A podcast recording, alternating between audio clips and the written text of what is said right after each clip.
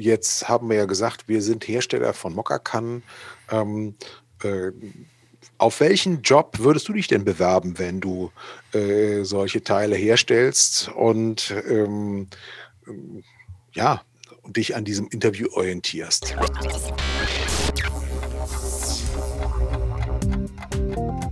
Willkommen bei Innovate and Upgrade im zweiten Level. Mein Name ist Peter Rochel und hier geht es um Tools, Methoden und Praxis der strategischen Unternehmensentwicklung. Es geht um Business Model Design, Jobs to be done, Purpose und Progress, Exploration, Innovation und Transformation, weil all das untrennbar miteinander verwoben ist und die Zukunft von Unternehmen bestimmt. Schön, dass du dabei bist. Gut, und los geht's. Hallo Alex. Hallo Peter, danke, dass du mich als Moderator eingeladen hast oder als Gesprächspartner, wie man Verpflichtet, will. verpflichtet, nicht eingeladen. Ah ja, ja, ich konnte mich nicht wehren. Mist. Aber ich möchte mich heute mit dir äh, darüber unterhalten, inwieweit ähm, es möglich ist, die Dinge, die du in einer letzten Folge mit dem Stefan zum Thema Yogamatten besprochen hast, inwieweit man das übertragen kann auf andere Business Cases. Und ähm, heute geht es um das Thema Kaffee. Ja, komisch. Äh, ist ja fast ein Zufall, dass wir in der letzten Episode gerade Jobs wieder ein Interview zum Thema Kaffeekannen, äh, Ersatzteilkauf äh, hatten. Das ist ja verrückt, oder? Ja, und ich finde es ja fast noch verrückter, denn den Bogen zu spannen von Kaffeekannen zu Yogamatten oder von Yogamatten zu Kaffeekannen.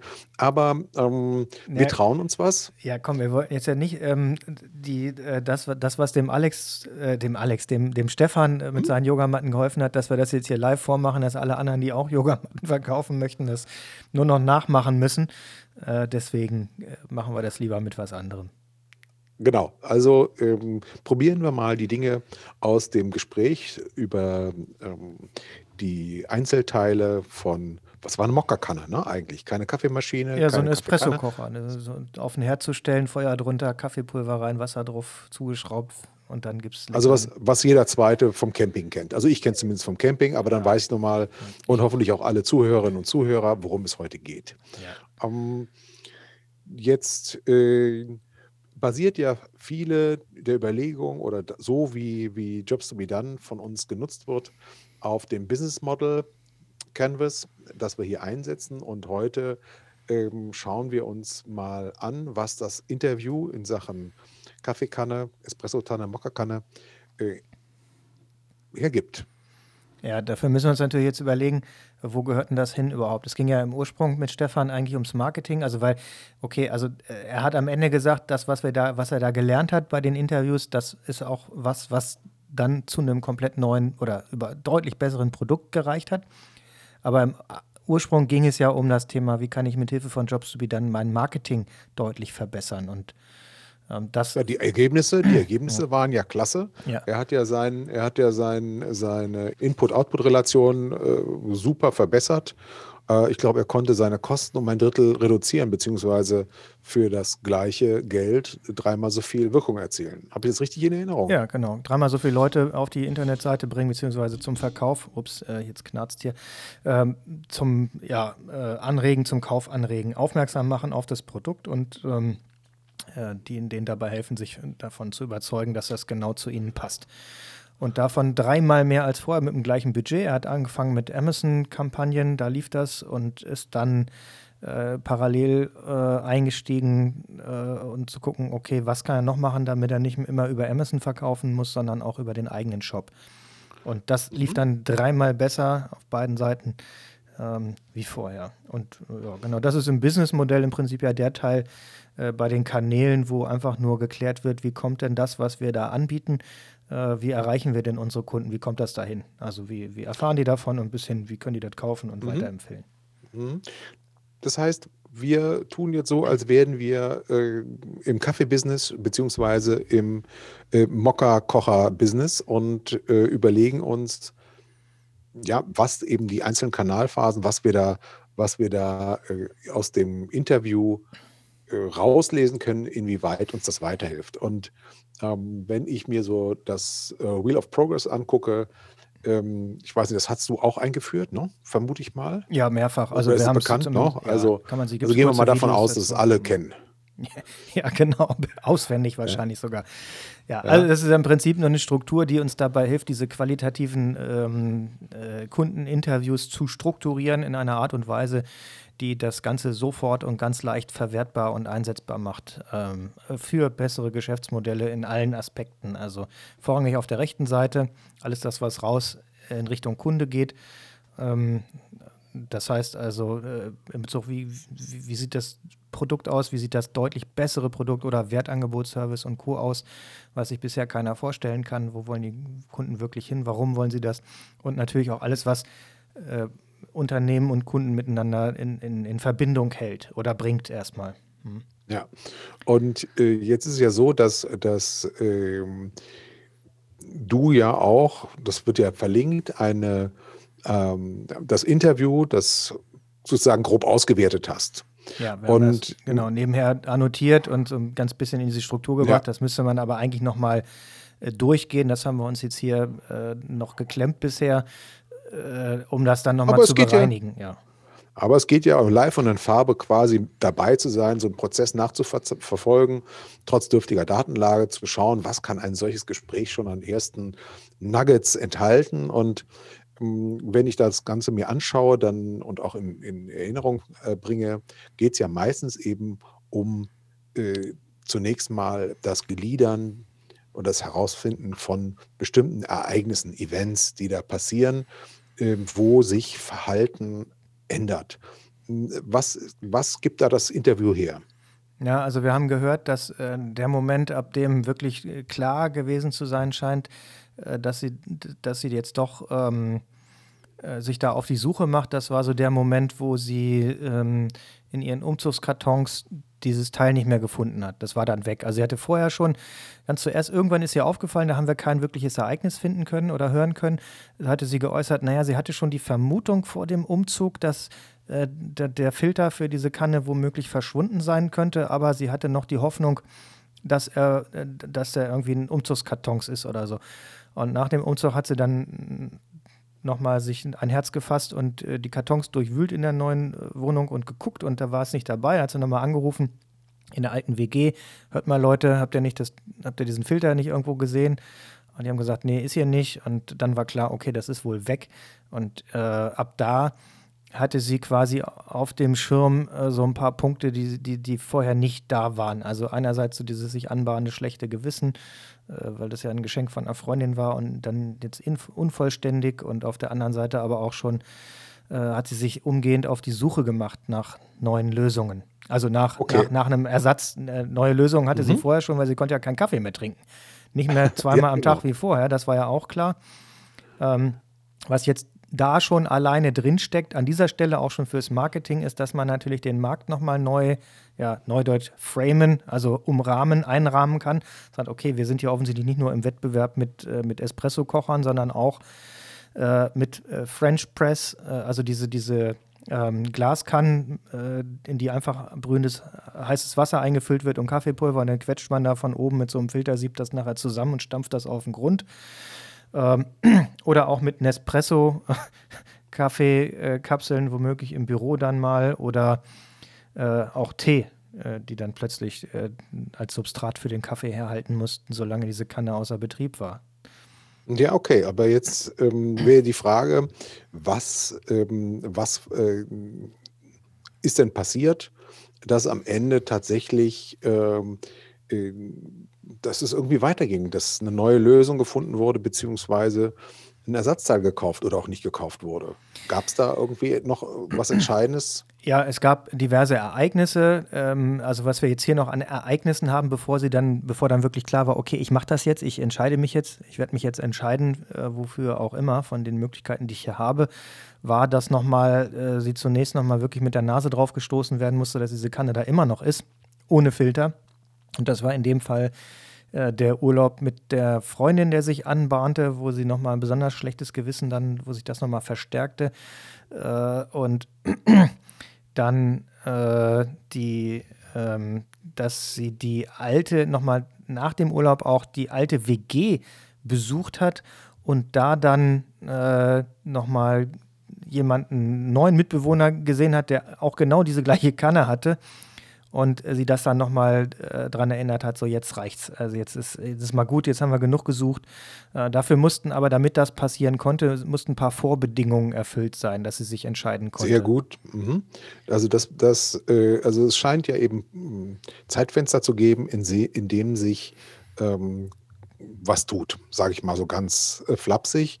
Ähm, das heißt, da reden wir dann auch zunächst eben von Kräften die ja irgendwie in die eine oder andere Richtung ziehen, ähm, also positiv oder negativ sind. Ähm, Lösungen, Beschränkungen. Ähm, wie ist das? Wie, wie ähm, kann man die zuordnen? Vielleicht kannst du an Betracht der Zeit so zwei, drei äh, augenfällige Beispiele geben, wo man sagt, was ist in der, nach dem Umzug passiert Du hast ja gerade eben von negativen Gefühlen gesprochen bei der Begegnung mit der Freundin, von der die Kanne mal geschenkt wurde. Ähm, was kannst du dazu sagen? Ja, also äh, wenn wir jetzt mal die Ereignisse außer Acht lassen, weil das ist sehr, sehr schwierig. Also, da muss man wirklich sehr sauber arbeiten, hat, braucht ein bisschen mehr Datengrundlage dann auch. Ähm, und es ist vor allen Dingen sehr schwer im Marketing heute mit den verfügbaren Werkzeugen äh, diese äh, Ereignisse klar zu adressieren, also wirklich ähm, zum richtigen Zeitpunkt da zu sein. Das ist ganz schwer im Netz rauszubekommen an den richtigen Stellen. Äh, ist jetzt, sind die gerade umgezogen und dann ist das noch passiert und das, das, das auch noch. Das ist relativ schwierig.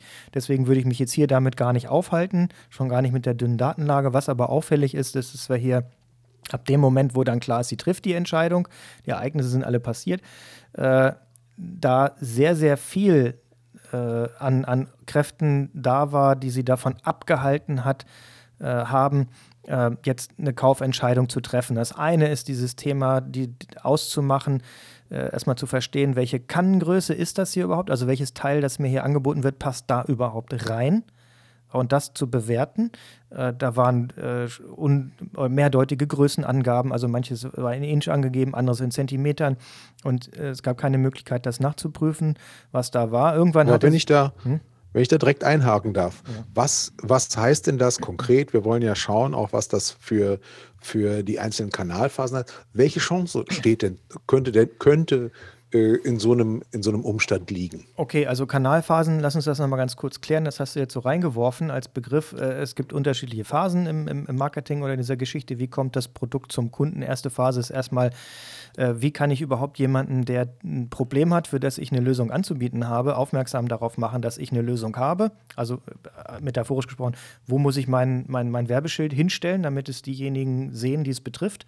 Und zweitens, und was muss da für eine Botschaft draufstehen? Und drittens, äh, also nächste Phase, zweite Phase ist dann, wie kann ich überhaupt überprüfen als Kunde, wie kann ich meinen, meinen Kunden dabei helfen, die ihr Problem lösen wollen mit meiner Lösung und wie helfe ich denen dabei festzustellen, ob meine Lösung überhaupt die geeignete Qualität hat, um ihr also wie können Sie es überhaupt bewerten, passt das wirklich zu mir? Und das ist genau der Punkt mit diesen Größenangaben. Das heißt, wenn äh, es gibt ja offensichtlich äh, viele Besuche in, in, in den Shops, also es ist ja mehrfach in mehreren Online-Shops und auch in Läden gewesen, um äh, sich da verfügbare Ersatzteile anzuschauen und es war nicht möglich rauszukriegen, passt das zu meiner Kanne. Und äh, das ist relativ einfach. Wenn wir jetzt sagen, das ist ein Problem, das ganz viele haben, dann wäre es sehr, sehr einfach, womöglich das A auf der Kanne und zweitens äh, bei der Beschreibung des Ersatzteils einfach mit anzugeben. Passt das zusammen, passt das nicht zusammen?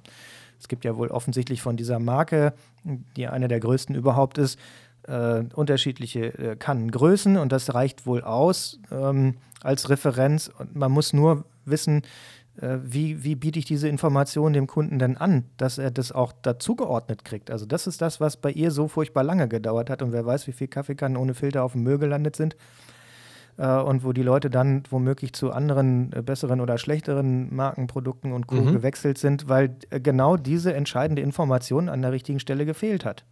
Ja, und wenn, wenn du sagst, du hast mir gerade ein schönes Stichwort gegeben, Müll.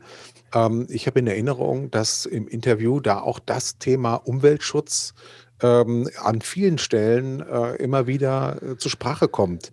Ähm, wie würdest du das denn in den Kanalphasen einordnen?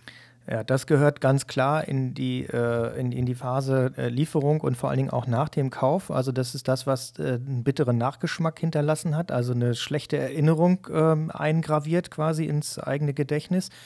Ähm, dass, ich weiß nicht, ob du jetzt dich darauf, äh, darauf referenzierst, dass sie äh, eine Bestellung gemacht hat mit drei Teilen. Einmal war da das Thema drin, sie musste Mindestbestellwert überschreiten, damit die Versandkosten nicht halb so teuer sind wie das eigentliche Teil, was sie kaufen wollte.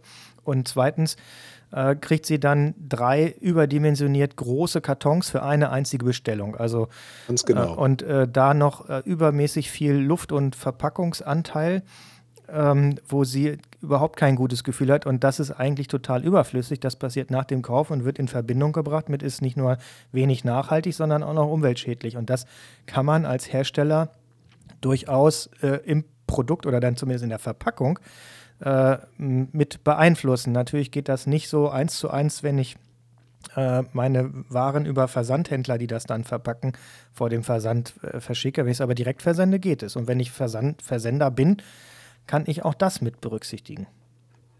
Okay, jetzt haben wir ein kurzes Interview, wo viele Aspekte sind, aber wir haben auch hier nicht viel mehr Zeit als das Interview selber. Ja. Und deswegen, ähm, jetzt haben wir ja gesagt, wir sind Hersteller von Mokkakan. Ähm, äh, auf welchen Job würdest du dich denn bewerben, wenn du äh, solche Teile herstellst und ähm, ja, dich an diesem Interview orientierst. Was, was äh, kommt da für dich äh, besonders zum Vorschein?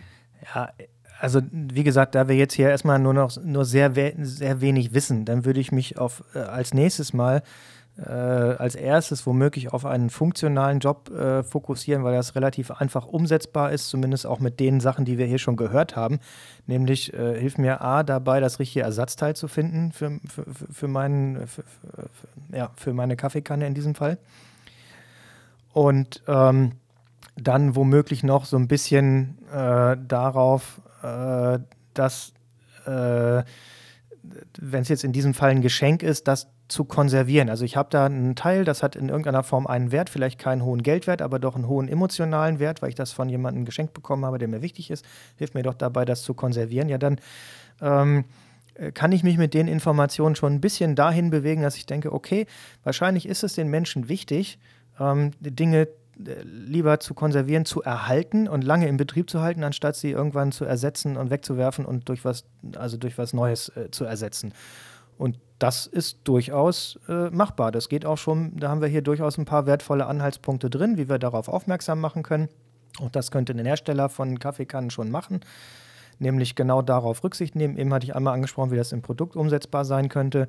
Äh, und das nächste ist, auch das kann ich in der Kommunikation schon umsetzen. Wenn das mein Produkt schon beinhaltet und ich weiß, ich enttäusche die Kunden hinten raus nicht, dann ist auch das genau der Punkt, wo ich äh, zu Gelegenheiten wie äh, um, Umzügen, Urlauben und Co. Äh, meine, meine Kommunikation ähm, aussenden könnte. Also mit anderen Worten, es schimmert hier leicht das Thema Nachhaltigkeit durch, dass ich auf verschiedenen Feldern spielen kann, zum Beispiel eben äh, in der Kommunikation vorab ja. oder eben äh, im Produkt selber mit einer eindeutigen Kennzeichnung oder hinten raus eben bei der Bindung, indem man, was weiß ich, einen Mocker-Kann-Club aufmacht und da halt verschiedene Daten hinterlegen kann, um es dann auch leichter zu machen. Also da gibt es viele Möglichkeiten, schon innovativ zu sein und das ähm, ja, Geschäftsmodell äh, zu entwickeln oder zu erweitern. Ähm, ja, an der Stelle kann ich nur sagen, es war mal wieder super interessant, kurz und knackig, wie immer. Und wir freuen uns äh, auf die nächste Runde, oder Peter? Wie sieht's aus? Ab der nächsten Woche schauen wir genauer auf neue Technologien und den Start macht dabei mein Gast nächste Woche Maximilian Forster.